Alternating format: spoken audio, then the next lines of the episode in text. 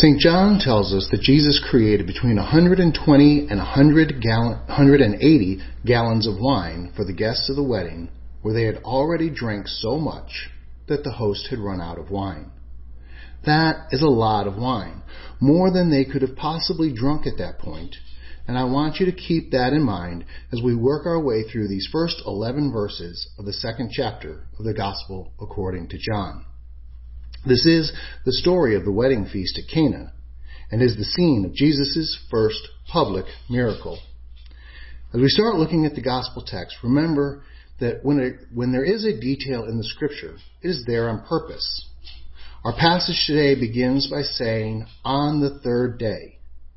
Different biblical scholars offer a variety of explanations for this phrase being there because the third day carries a lot of meaning in scripture. It's a weighted phrase. And that meaning comes from multiple stories, including the following. Back in the Old Testament, the story of Jonah being swallowed for three days by the great fish and staying in his belly for those three days before being spit back out on the shores of Nineveh on the third day. Earlier in Jesus' life, when still a child, Mary and Joseph lost Jesus and only found him again after three days. Of course, most importantly, Jesus was dead and buried after the crucifixion until the third day on which he was resurrected. Both of those earlier events are small foreshadowings of this, the death, burial, and resurrection of Jesus on the third day. Now it is also helpful to remember that John's writing of the gospel has a different focus than the other gospel writers. John is interested in what we might call the cosmic Jesus, the Jesus that is clearly beyond what we understand in this earth because he is God. And John wants to continually reaffirm that Jesus is God throughout his gospel. Not only that, he is the God who is restoring the world, recreating the world, making the world new. That is why Jesus starts, excuse me, John starts his gospel in the beginning and talks about the creation, just like the book of Genesis begins. John wants you to know without a doubt that Jesus is God active in creation of the world in the beginning, and Jesus became man to recreate that creation. With that background, we look at this use of on the third day and ask, what is John trying to tell us? To start, we ask on the third day of what or after what? To answer that, we have to back up a few verses and see that John tells us that it was two days earlier that Jesus was baptized, and it is now the third day after his baptism. Baptism is the start of a new life. God the Father and God the Holy Spirit testified through the fact that Jesus is the Son of God at the time of his baptism, making Jesus' true and full identity public, at least those two who were there at the River Jordan. As we read John's telling of the gospel, we have Jesus as being baptized, not because Jesus needed to be baptized, not to give an example, not to conform to cultural pressure, not for any reason that would seem to imply that baptism would change Jesus. No, Jesus was baptized to change baptism. Jesus is not changed by the physical. Jesus changes the physical so that the physical can change us. Jesus changes bread and wine into his body and blood so that they can change us. Likewise, Jesus, by entering into the river Jordan, changes the water of baptism so that the water of baptism can change us. Now, after the baptism is complete, John tells us on the third day, and with that phrase signals that there's going to be more changes. On the third day, Jonah was changed from a person running from God to a person serving God. On the third day, Jesus went from an unnoticed child to an admired teacher of the scriptures in the temple. And on this day that we have, this on the third day, it is no different. We are going to see some significant changes as we look at this brief story about a wedding in an out of the way town called Cana. The wedding at Cana is so filled with details, we will give a brief look at each of them, but focus on one for today. On the third day, there was the wedding in Cana, and Mary, Jesus, and Jesus' disciples were invited and attending. That is how John has listed them. Mary is first, then Jesus, then the disciples. In the Bible, People are listed by their position of priority. That is why every time you read the list of the apostles, Peter is listed first. He is the first among the apostles. Here we have Mary listed first. She currently has the priority of position. Now, the next detail is that Cana is about nine miles north of Nazareth. And that is the same distance, or maybe slightly more, from the River Jordan and the Sea of Galilee, where Jesus had just been baptized and called his first disciples. Bottom line is it took a good while for Mary to walk from Nazareth and for Jesus and the newly gained disciples to walk from where they were near the sea. This was an intentional going to the wedding.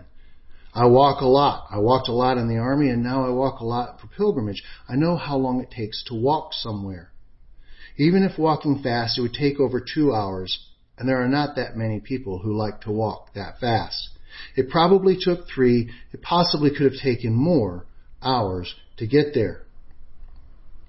Once there, once making this intentional trip to the wedding and to the reception, the wedding occurs, the reception is in full swing, and suddenly Mary tells Jesus that the newlyweds have no wine. They have run out. This is a problem. No host wants to run out of food or drink during a party, especially a wedding reception. Mary jumps into action and tells Jesus, Mary knows everything about Jesus. Mary knows he can fix the problem. Mary wants the bride and groom to be spared the embarrassment of running out of wine and basically t- tells Jesus to take care of it. Mary is not telling Jesus to take the disciples and run out to the store. There's no neighborhood liquor store that they could just pop over to. Mary was expecting Jesus to perform a miracle. Jesus replies with what many have considered to be the most rude answer a son could give to a mother. Woman, what does this have to do with me? Woman. Not mom, not mother, not Mary, but woman. What does this have to do with me? Working our way from end to start, the passage in the Greek text actually says, what is this to me and to you? What is this to us? This phrasing implies Mary having a cooperative role in bringing the concerns of the people before God. Then we have the use of woman instead of mom, mother, or her proper name, Mary. Why this seemingly rude response? Woman is understood best when we recognize its connection to the next sentence, my hour has not yet come. As soon as Jesus begins his public ministry, the relationship between Mary and Jesus will change. She is no longer mom, she is woman. Remember John's concern with the creation story in the beginning. Jesus said, Woman, my hour has not yet come. Mom, do you not realize that initiating the recreation will change everything? You will not only be my mother anymore. In the beginning, God placed woman in the garden to the be to be the mother of all those who would be born in flesh. If you start the recreation now by asking for this miracle of me, you become the woman of recreation, mother of all those who will be born in faith. Our identities will change. I, the new Adam, and you, the new Eve. Without pause, Mary heard and accepted the change when she told the servants, do whatever he tells you. Again, we see here an implication of Mary's role as an intermediary. She has brought the need of the people to Jesus, and now she tells the people what they must do in order to receive the blessing Jesus will provide. It is simple, and it is the focus of all true and proper Marian devotion. Mary directs the people's attention to obedience to Jesus. If any devotion distracts you from Jesus, it is false. Do whatever He tells you. Now the miracle occurs. Remember, I asked you to keep tucked in the back of your mind that Jesus created from water 120 to 180 gallons of the best wine. There were six stone jars used for Jewish purification rituals. Any item used for holy things could not be used for common things. So using these purification jars needs to catch our attention. Just like we do not use the chalice from the Eucharist to drink a Coke while watching TV, to do so would to shock anybody who saw it happen. These stone jars were strictly for the sake of holy action of purification rituals. A ritual cleansing, purification as part of worship or a holy event. On the third day, Jesus turned water used for purification into wine. And in doing so, not yet understood by those who were in attendance, Jesus initiated the greatest change ever. The waters used by the Jews to purify were changed into wine, and a few years later Jesus would bring his disciples into full understanding of what changed that third day in Cana. When he took the chalice of wine and said, This is my blood poured out for you and for many for the forgiveness of sins. Remember the wine at the wedding banquet? Remember the 180 gallons of wine all the guests could never possibly drink themselves? So much wine it could never run out? Remember the 100 gallons of wine in the sacred jars of purification only to be used for holy things? Remember the best wine saved for last? The day has come. We are at the last. Take this wine, it is my blood for your purification for the forgiveness of your sins. Every time you meet together in worship, bless this wine, it will never run out. Drink my blood, be purified of your sins, and keep doing so until we meet again in the heavenly wedding banquet. On the third day, the ultimate fulfillment was signaled.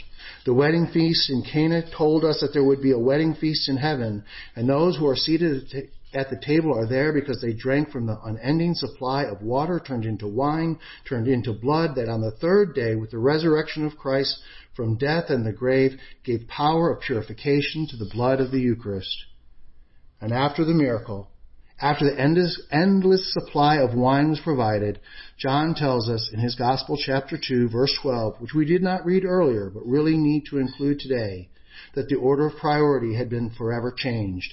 John writes, After this, Jesus went down to Capernaum with Mary and his disciples. Jesus now takes the lead, followed by Mary in priority and then his disciples. Now today, we are invited to the wedding banquet. Jesus has saved the best wine, his very own blood for last. Let us come to the table and drink the blood of our purification. Amen.